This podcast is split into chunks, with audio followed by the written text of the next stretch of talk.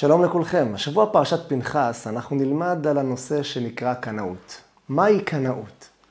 כולנו במובן מסוים קנאים.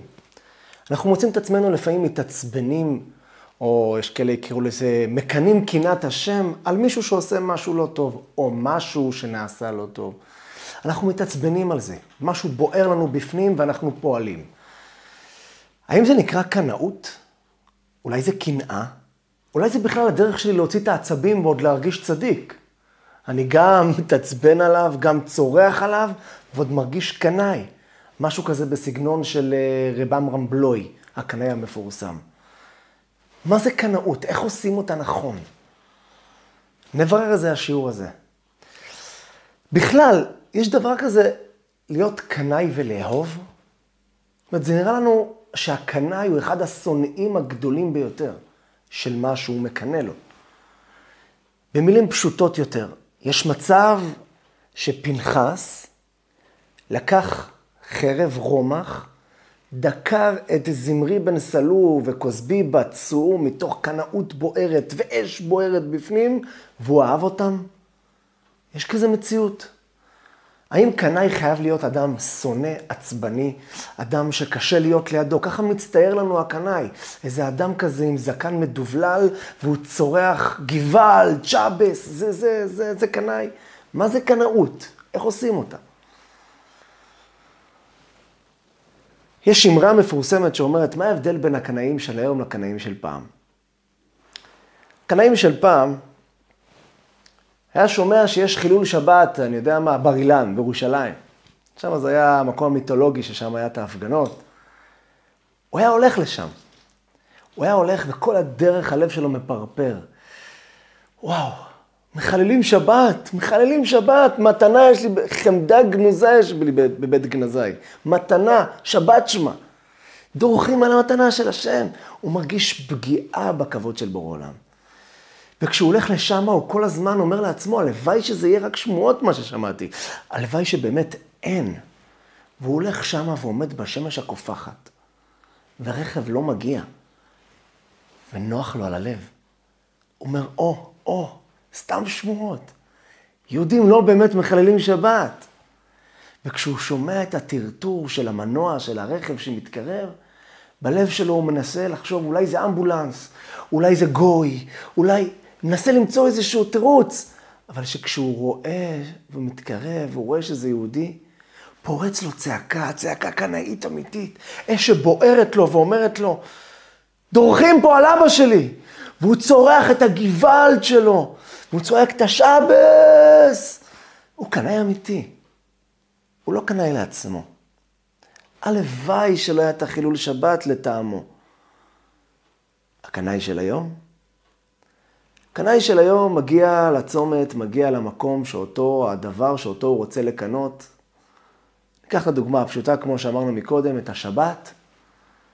והוא מגיע לשטח, שמועה הוא שמע, הוא ועוד קבוצת נערים או אנשים עליזים, שיש חילול שבת.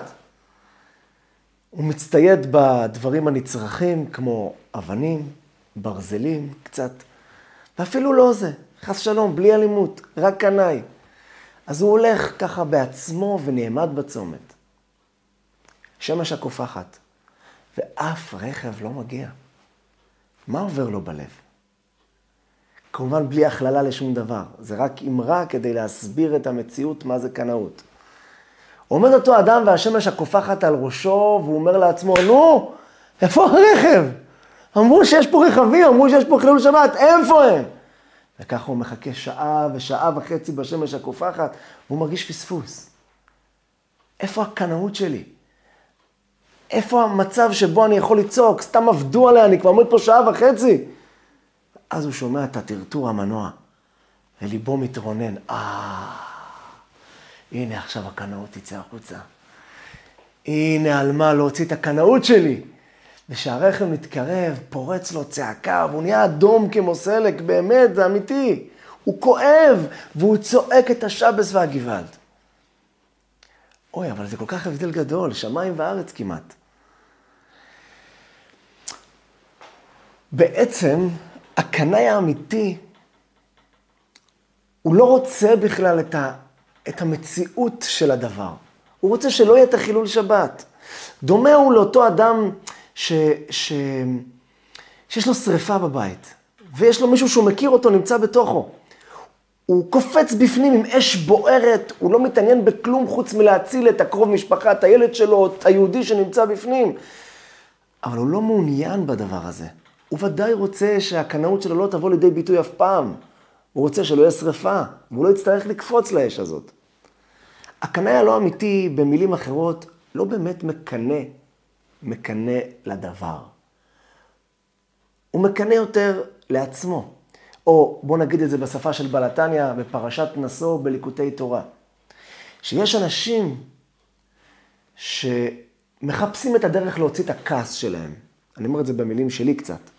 הוא מחפש את, ה, את המציאות או את האפשרות, את האופציה להוציא את הכעס. יש לו כעס מבעבע בפנים. על מי יוציא את זה? סתם על מישהו ברחוב? נו, לא מתאים. מי על השכן? זה לא מסתדר באינטרסים, מחר אני צריך אותו להוציא מרפסת. והוא צועק ומתעצבן על עוברי עבירה. כך אומר בנתניה. והרבה פעמים הצעקה על העובר העבירה היא לא מצד העבירה.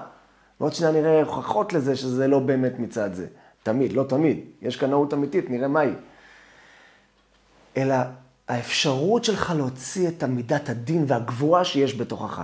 היא מתפרצת החוצה על הזולת באצטלה, אצטלה של אה, קנאות. אז איך אנחנו יודעים להבדיל? מה זה הקנאות האמיתית, מה זה הקנאות הלא אמיתית? אז ראינו איזשהו הבדל במשפט, בפתגם, שזה תלוי מה נוגע לך בדבר. זה נכון. אבל בואו נצלול קצת לפרשה שלנו וננסה להבין, הקנאי האמיתי, קנאי פנחס. פנחס בן אלעזר בן אהרון הכהן, השיב את חמתי מעל בני ישראל, בקנו את קנאתי בתוכם, ולא כיליתי את בני ישראל בקנאתי. פנחס עשה מעשה קנאות. והמעשה הקנאות שלו הצילה רבבות יהודים ממגפה או מהעונש שבו הקדוש ברוך הוא עשה בגלל כל המצב שעם ישראל החל לזנות אחר בנות מואב. פנחס עשה מעשה של קנאות, רץ פנימה, הרג את נשיא בית אב לשמעון, את הנשיא של שבט שמעון, ואת אותה אישה מואביה. ותעצר המגפה. בואו נתבונן בסיפור שלו. יש הלכה מאוד מעניינת בקנאות, שאנחנו רואים את זה בפרשה שלנו עם פנחס. פנחס, באותו רגע שראו את מה שכל עם ישראל ראה את מה שפנחס ראה, שנשיא של שבט שמעון לוקח אישה את כוסבי בצור והולך איתה מול כולם בפריצות. וכולם ישבו ובכו, אומר המדרש. מספרים חז"ל, כולם בכו, לא יודעים מה לעשות. זמרי בן סלו, נשיא, יושב, עומד ביחד עם אישה פרוצה מואביה, מה עושים איתה? מה עושים עם שתיהם? התעלמה הלכה. אף אחד לא ידע מה לעשות. משה היה שמה, כולם היו שמה. פנחס לקח רומח בידו ופשוט הרג את שתיהם. הגמרא מספרת על הרבה ניסים שהיה לו שם בתוך כל המעשה שלו. אבל הקנאות שלו לימדה אותנו משהו. למה הוא נקרא קנאי? בעצם הוא עשה משהו, מה הוא עשה? יש הלכה מאוד מעניינת במה שהוא עשה, שאנחנו, צריך, אפשר ללמוד ממנה הרבה בנושא של קנאות. אם פנחס היה מגיע לשאול עכשיו רב, את משה רבינו, את אהרון, בית דין, היה שואל רב צדיק, אומר לו, כבוד הרב, הנה המצב, זמרי בן סלוק, כוסבי בצור, מה לעשות? אני יכול להרוג אותם? התשובה שהוא היה מקבל היא, היא לא, אסור לך. הלכה ואין מורין כן. זאת אומרת, מה שפנחס עשה זה נכון, זו ההלכה, אבל אין מורין כן. אם הוא היה מגיע לשאול, הוא היה מקבל תשובה שלילית על מה שהוא עשה. אז איך יכול להיות שהוא עשה את זה וזה נקרא כן טוב? מה זאת אומרת הלכה ואין מורין כן? אם זו הלכה, אז תורה לי אותה. ואם אתה לא מורה לי אותה בגלל שזה לא טוב, אז איך זו הלכה? כאן הסוד של הקנאות. קנאות פירושו שזה מתפרץ לך. קנאות פירושו שנוגע לך עניין. אתה לא קיים פה בכלל. אתה רואה מצב שאבא שלך, המלך שלך, מי שאתה הכי אוהב אותו, דורכים עליו, יורקים עליו. אם יש לך זמן ללכת לשאול את, ה, את הדיין, את משה, מה לעשות? זה עוד לא כל כך נוגע לך. קנאות זה לא כפתור שלוחצים עליו, קנאות זה לא בהזמנה. קנאות זה לא קנאות לשם קנאות. אין כזה מקצוע שנקרא קנאי. קנאי זו פריצה של אש בפנים, שמישהו הצליח לגעת לך בתמצית של החיים שלך. וזה פשוט פרץ לך החוצה ועשית את מה שהיה צריך לעשות, ולא חשבנת הרבה. הלכה ואין מורין כן, אמנם, גם זה כתוב בתורה, לא לשכוח, הלכה ואין מורין כן. זה עצמו חלק מהתורה. אבל הגעת לנקודה של התורה שבך בלי ספקות, בלי דיון. זה בער, קפצת ועשית. אבל פה ההבדל הגדול בין קנאי אמיתי ללא. לא רק בזה שהוא פורץ החוצה, פתאום בבום, אלא הקנאי האמיתי בכלל לא מעוניין בדבר. הוא מעוניין רק בתוצאה. כמו שאמרנו, אדם, יש לו שריפה חס ושלום והילד שלו בפנים. הוא לא חושב הרבה, הוא לא הולך לשאול מה מותר לו לעשות ברגעים האלה. הוא לא הולך לשאול מה יקרה לו אם הוא יקפוץ מקומה שנייה כדי להיכנס למרפסת. הוא פשוט עושה את זה. הוא קופץ לבפנים, קופץ לאש והוא אומר, יהיה מה שיהיה. הילד שלי, אני מוציא אותו. אבל תשאל אותו, תגיד לי, אתה שעבדת ככה, בום, אתה רוצה שיהיה כזה שריפה? ודאי שלא.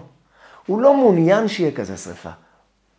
הוא פשוט, זה המציאות, זה כורח המציאות. אותו דבר גם בחילול שבת. הוא מאוד לא רוצה שיהיה את החילול שבת, הוא מאוד רוצה שיהיה טהרת המשפחה, הוא רוצה שיהיה כשרות, הוא רוצה שכל מה שצריך יהיה לקדוש ברוך הוא בצורה הכי שלמה.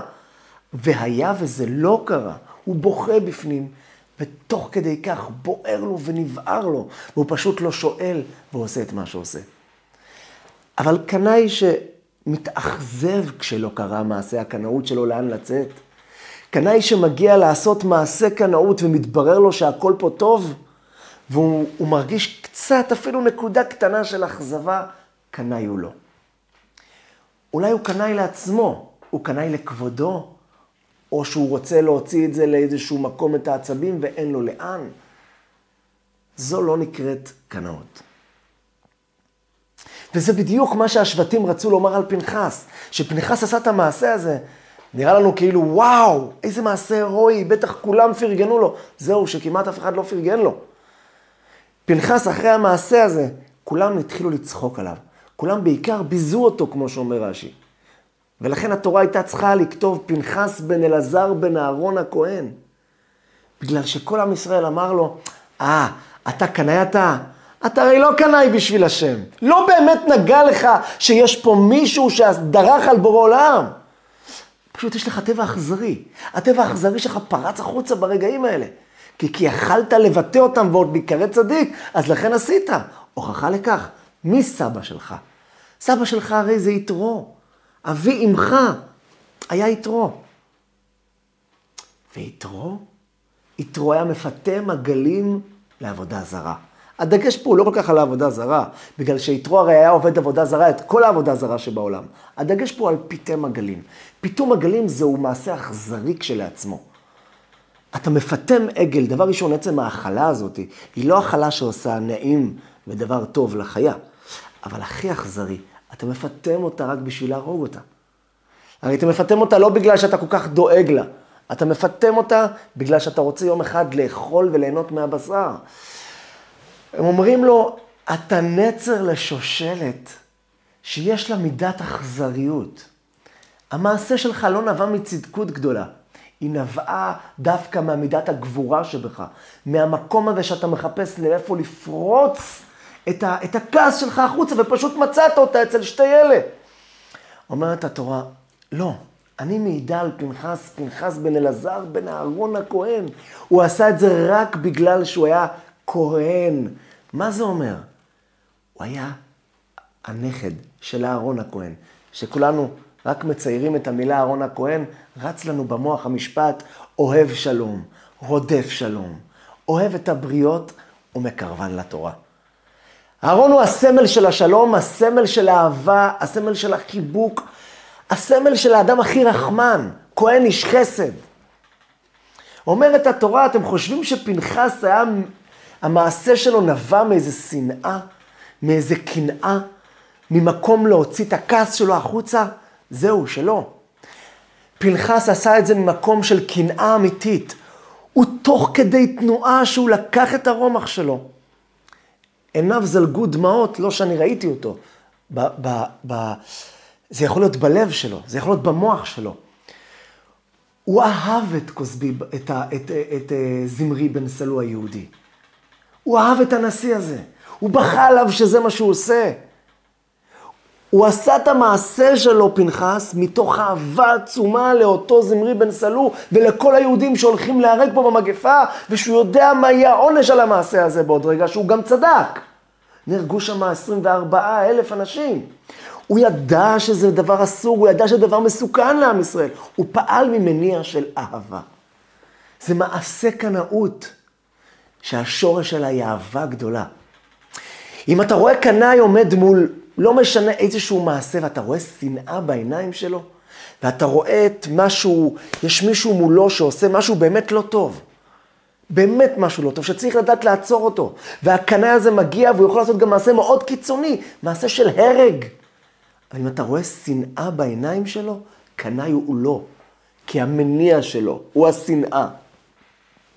יש שנאה למעשה, זה כן. לשנוא ולהיגאל מאותו מעשה, כן. אבל אם אתה רואה אותו שונא את האדם, את מי שמולו, אז זה המניע שלו. המניע שלו לא נקרא קנאה. התורה מייחסת את פנחס לאהרון. הוא עשה את זה עם כל האש של הקנאות. הוא עשה את זה כנראה גם עם איזו צעקה גדולה, אני מדמיין את זה ככה. עם איזו צעקה לתוכו פנימה. והוא לוקח את הרומח והורג את שתיהם. עם כל האש שלו. אבל האש הזאת היא מלאה ברוך, מלאה ברחמים, מלאה באהבה. היא אבן בוחן לקנאות אמיתית. דבר כזה בעצם מלמד אותנו מי הוא, מי הוא הקנאי. בשם מי אתה פועל, למה אתה עושה את מה שאתה עושה. הלמה הזה קובע אם אתה קנאי או לא. לא מעשה הקנאות כשלעצמה נקראת קנאות, אלא המניע שלה. למה אתה עושה אותה? מה נוגע לך? מה מפריע לך? אני זוכר שפעם הלכתי עם איזשהו אדם, היינו אה, באיזשהו עיר במרכז הארץ, ומקום ששומרים שבת. לא היה שם שום חילול שבת, מקום חרדי, בן תורה, בני תורה כולם. הלכנו לסעודת שבת למישהו שנמצא קצת טיפה רחוק מהשכונה, מהיישוב. וכדי להגיע לאותו אחד היינו צריכים לחצות כביש ראשי, ובכביש הראשי הזה נסעו בשבת. וכשחזרנו משם, מהאירוח, אז המארח ליווה אותנו. ואז אותו אדם שהיה איתי אומר למארח, תראה, אני מאוד אוהב אותך, והיה מאוד נחמד אצלך, היה שבת מיוחדת, אבל זו פעם אחרונה שאני מגיע אליך. אני לא יכול. הוא שואל אותו, למה? מה קרה? הוא אומר מה קרה? תראה מה הולך פה. דורכים פה על הקדוש ברוך הוא. נוסעים כאן בשבת. אני לא מוכן לראות דבר כזה. אני יותר לא מגיע אליך לשבתות, אני אוהב אותך, חבר שלך, אבל זה לא יכול להיות יותר. אני אצלי, איפה שאני גר, אין דברים כאלה. אף פעם לא ראיתי. אז מחילה, אני לא יכול. אוקיי, הוא קיבל בהבנה. הלכנו משם. שאלתי את אותו אדם, אמרתי לו, יקירי, שאלה, אני רוצה לשאול אותך. אתה יותר לא תתארח אצל אותו אחד, לא נתארח אצלו. האם החילולי שבת יפסיקו? כאילו, אם לא נתארח שמה, אז הכביש באותו רחוב ייעצר ויותר אנשים לא ייסעו? לא. ימשיכו לנסוע. ימשיכו לדרוך על הקדוש ברוך הוא. אז מה אכפת לך? אז אני לא מבין אז מה קורה פה. ממה אכפת לך שנוסעים שם? מהקדוש ברוך הוא? גם אם לא תתארח שם, ימשיכו לדרוך עליו. דומה הדבר לכמו מישהו שרואה שמרביצים לילד, הוא מסובב את הראש כדי לא לראות, כי הוא לא מסוגל לראות את זה. קום, תעשה מעשה, תעצור אותם. אמרתי לו, אם באמת אתה קנאי לשם, ואתה אומר לעצמך, אני לא מוכן לראות פה חילולי שבת, אני חייב לעשות משהו, קום לך תספר לעוד יהודי על מצוות שבת. קום תתקשר לעוד עשרה אנשים בכל יום שישי, תספר להם ותשכנע אותם שהשבת היא מקור הברכה. תסתובב, תסתובב בדיזינגוף, תסתובב באיזשהו מקום, תנסה לדבר על בעל חנות שיסגור את החנות שלו. פחות תדרכו על הקדוש ברוך הוא, כמו שאתה אומר, וזה נכון, דורכים, דורכים על השבת, אבל מה אתה עושה בשביל זה? אם אתה מסתגר בחדר שלך ואתה לא מוכן להסתכל, או שעובר מישהו ואתה צועק עליו, לא תמיד זה מגיע מקנאות. כי קנאי פירושו שהוא נוגע לו הדבר. מפריע לו שהתוצאה הזאת קורית. לא אכפת לו אם הוא רואה את זה או לא רואה את זה. נוגע לו גם אם זה נמצא בברזיל. מפריע לו גם אם זה נמצא באיזשהו מקום מרוחק מאוד בארגנטינה, באיזה כפר נידח באוקראינה. זה מפריע לו, בגלל שהוא קנאי. והוא יעשה משהו כדי שזה לא יהיה. והוא יעשה את זה בלי הרבה לשאול. הוא פשוט יקום ויעשה כמו קנאי אמיתי. יכול להיות שאם יבוא להתייעץ, אנחנו נעשה לו, mm, זה עוד לא בוער לך מספיק כדי לעשות את זה. אבל הוא פשוט יקום ויעשה, ויעשה שיהיה פחות כעס, פחות כאב לבורא עולם. היה אחד שהגיע פעם לאמרי אמת מגור. והוא מגיע לאמרי אמת, וככה, הוא שמע איזשהו דיבור של זלזול על הרבי. אז אחרי שהוא יצא, אחרי שהוא יצא ככה מהסביבה, איפה שזה, הוא עשה מחאה גדולה מאוד, שזלזלו בכבוד הרבי שלו, האמרי אמת מגור. ואז הוא סיפר לחבר'ה מה שהוא עשה. וסיפר בשיא הברן, אש. הוא אומר, כן, ואותו אחד שזלזל, מה זה נכנסתי בו? קציצות השארתי ממנו. צעקתי עליו, ומחיתי, והוא התבייש, ואני אומר לכם, זו פעם אחרונה שהוא יעשה דבר כזה. האמרי אמת מגור שמע את מה שאותו אחד מדבר ומתאר לחברים שלו בצבעים כל כך צבעוניים את מה שהוא עשה לאותו אחד שהעז לפגוע בכבוד הרבי שלו. יצא שנייה מהחדר ואמר לו, אפשר אותך רגע? החסיד נכנס, האמרי אמת מגור אומר לו, סליחה על השאלה, שמעתי פה שאתה יכול לספר לי מה עשית? סיפר לו, תיאר לו עוד פעם, חילה הרבי, פגעו בעקבותכם, ואני כחסיד שלכם לא יכולתי להתאפק. ופשוט עצרתי את אותו אחד, מחיתי בו. וכן, הרב, כן, ביישתי אותו. כבוד התורה, כבוד הצדיקים, כבוד הזה, לא יכלתי להתאפק. אמר לו, האמרי אמת, תגיד לי רגע, ואם אותו אחד היה מדבר, נניח על הרבי מוויז'ניץ, נניח הוא היה מדבר על רב מציבור אחר, מעדה אחרת. האם גם אז היית צועק ככה? שפגעו בכבוד הצדיקים? הוא שתק. כי כולנו יודעים את התשובה. כנראה שלא. וגם אם כן, זה היה מאוד קטן. דפק האמרי אמת ואמר לו, אם ככה אתה לא קנאי לכבודי, אתה קנאי לכבודך. פגעו ברבי שלך. פגעו בדרך שלך. פגעו במי שאתה. זה לא קנאות, זו קנאה. קנאה שמוציאה את האדם מן העולם. התאווה, הקנאה והכבוד מוציאים את האדם מן העולם. היא אינה נקראת קנאות. אם נוגע לך כבוד הצדיקים, מה אכפת לך מאיזה עדה הוא? מה מפריע לך אם הוא לא הרב שלך? מה זה נוגע לך? מי זה? אלא הדבר עצמו נוגע לך, מפריע לך. אתה עוצר אותו כאן ועכשיו. פנחס, אומרת לנו התורה, פנחס בן אלעזר בן אהרון הכהן. התורה מייחסת אותו למעשה של אהבה, מה שהוא עשה. אהרון הכהן היה איש של שלום, איש של אהבה, איש שאוהב את כולם, ומשם נבע לו המעשה הזה. המעשה הוא קיצוני, אבל הסיבה שלה, הסיבה שלה היא אהבה, הסיבה שלה היא רחמים, הסיבה שלה היא לא אני, היא בורא עולם. בכלל באופן כללי, אנחנו הרבה פעמים מציירים את הקנאי, בואו בוא נדבר, איך הקנאי נראה. לא יודע, לא נראה לי שאף אחד מדמיין את הקנאי כזה עדין כזה, שקט, עומד בצד. אנחנו מדמיינים אותו איזה אחד קצת, כן, קצת גדול אולי, לא חייב להיות, אבל עם מרץ, היפראקטיבי, לא יודע, אולי נעשה אותו ג'ינג'י רגע, וככה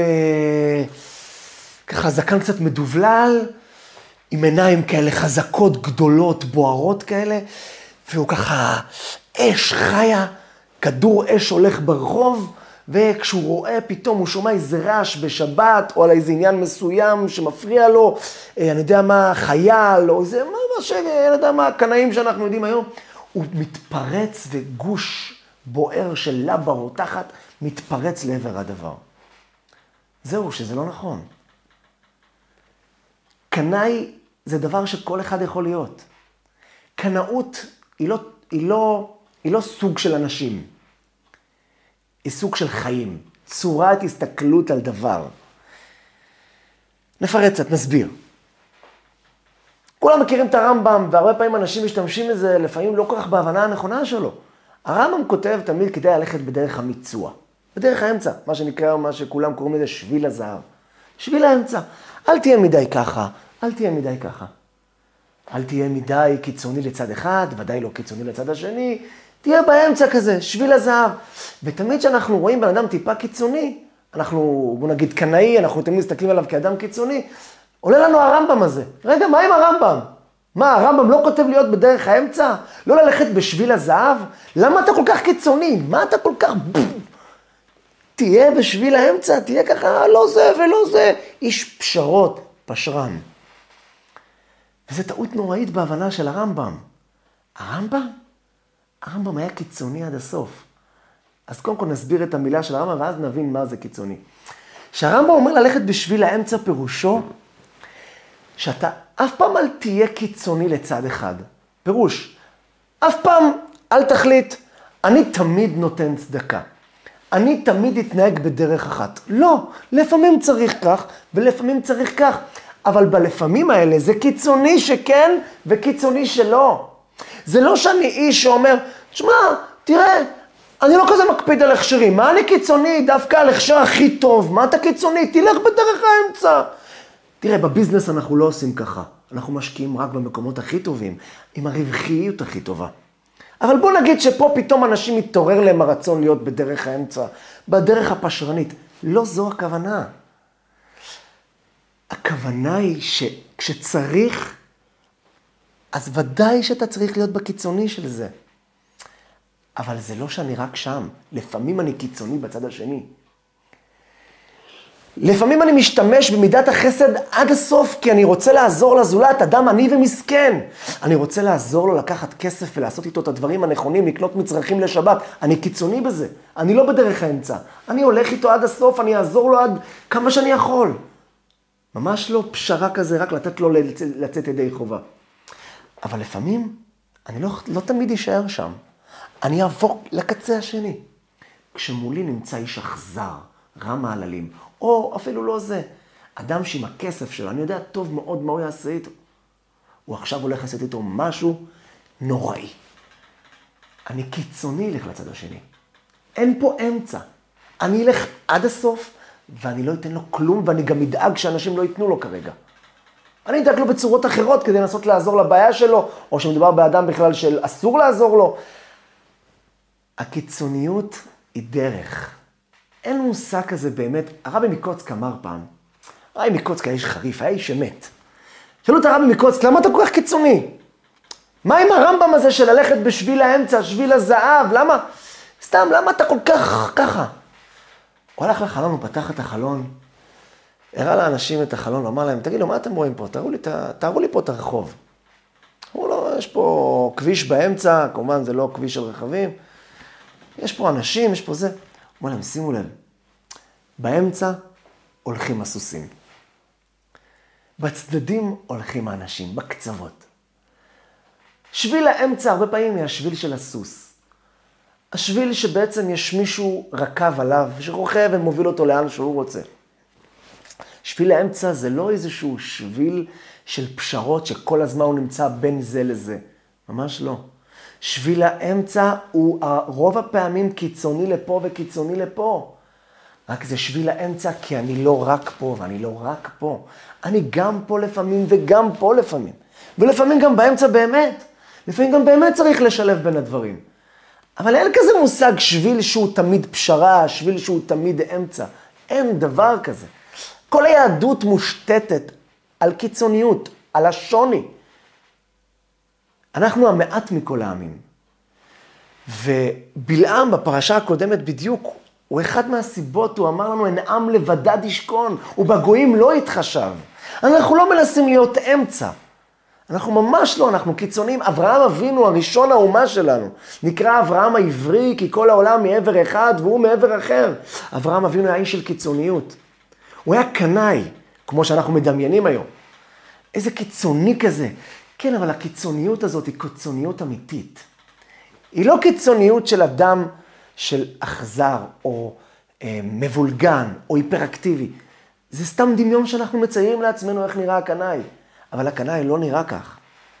הקנאי זה צורת חיים. היא לא סגנון של בן אדם מסוים. היא לא תכונה של אדם מסוים, אלא הסתכלות, מי אתה, איך אתה מסתכל על היהדות שלך, כמה אכפת לך מהקדוש ברוך הוא. וכשאכפת לך אתה פועל כשמשהו לא נמצא כמו שהקדוש ברוך הוא רוצה אותו. ולכן הקנאי פועל בבת אחת, בבום אחד, והלכה ואין מורין כן. כי הוא יודע מה עומד מול כף המאזניים, והוא פועל עם כל האהבה והרחמנות שלו, והוא עושה מעשה אכזרי. אבל המניע שלו הוא מניע של רחמים. והתוצאה, התוצאה היא והשיב את חמתי מעל בני ישראל. היא גם רחמים התוצאה שלה. התוצאה שלה היא גם כן אהבה. אברהם אבינו, כמו שאמרנו, היה אדם קיצוני, והצליח לעשות את המהפכה הכי גדולה בעולם, הוא בנה את האומה שלנו. היה לו אח כזה. לאח שלו קראו הרן. נשים לב למשהו מאוד מעניין. אברהם אבינו, שנלחם על הדרך שלו בקיצוניות עד הסוף, והסכים להישרף עליה לאש, נמרוד רצה לזרוק אותו לשם, והוא נזרק, והוא הלך על זה עד הסוף, והוא ניצל. היה לו אח, קראו לו הרן. גם הוא נזרק לאש. אחרי שהוא ראה שאברהם אבינו ניצול, נמרוד שאל אותו, עם מי אתה הולך? איתי או עם אברהם? הוא אמר לו, עם אח שלי. אני ראיתי שהוא צודק. ונמרוד זרק את הרן והרן נשרף. השאלה הנשאלת היא פשוטה, למה? הרי הרן עשה את אותו מעשה של אברהם. גם הוא בעצם הלך עד הסוף, הסכים להישרף. זהו, שהרן היה איש כזה של אמצע.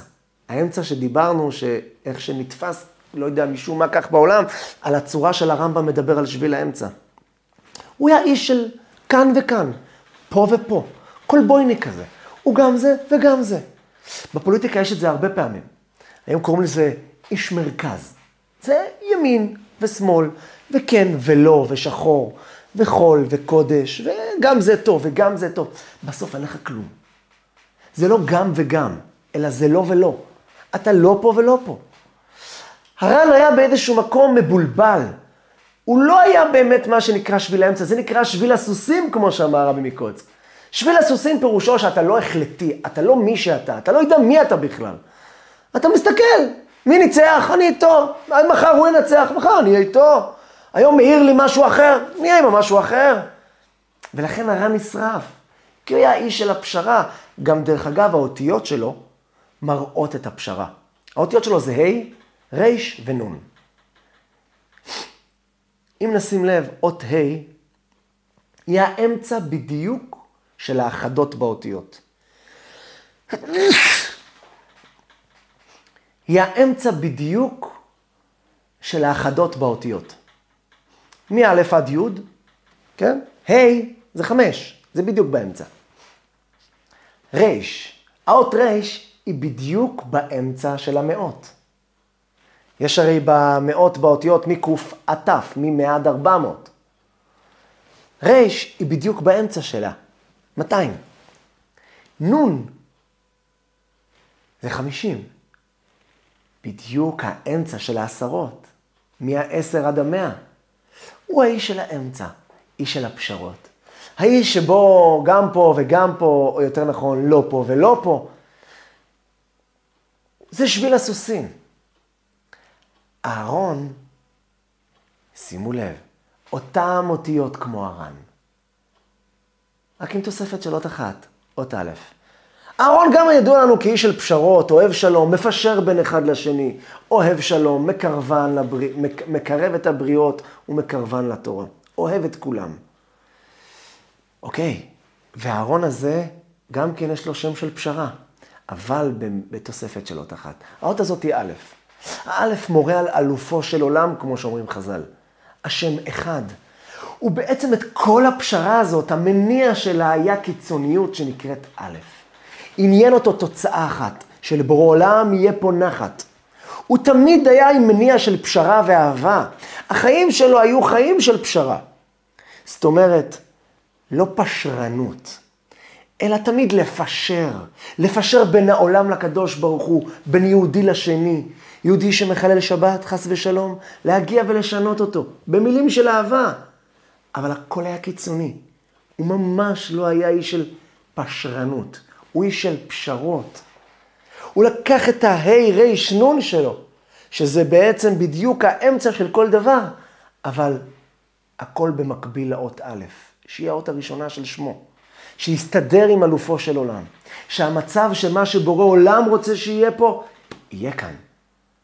וזה בדיוק היה העוצמה של אהרון באוהב שלום ורודף שלום שלו. שהוא היה איש של פשרה, אבל איש של פשרה רק מה שמתאים לדרך האמת של הקדוש ברוך הוא. אז אם אנחנו שואלים את עצמנו מהו קנאי, אבן הבוחן הראשון של קנאי, מה מניע אותך? למה אתה עושה את מה שאתה עושה? בשם מי אתה מדבר? אתה מדבר בשם עצמך? בשם הכאב בטן שלך? במה פגעו לך כשעשו לך את זה? אם אתה מרגיש את המציאות שלך בתוך הקנאות שלך, הנה הנקראת קנאות.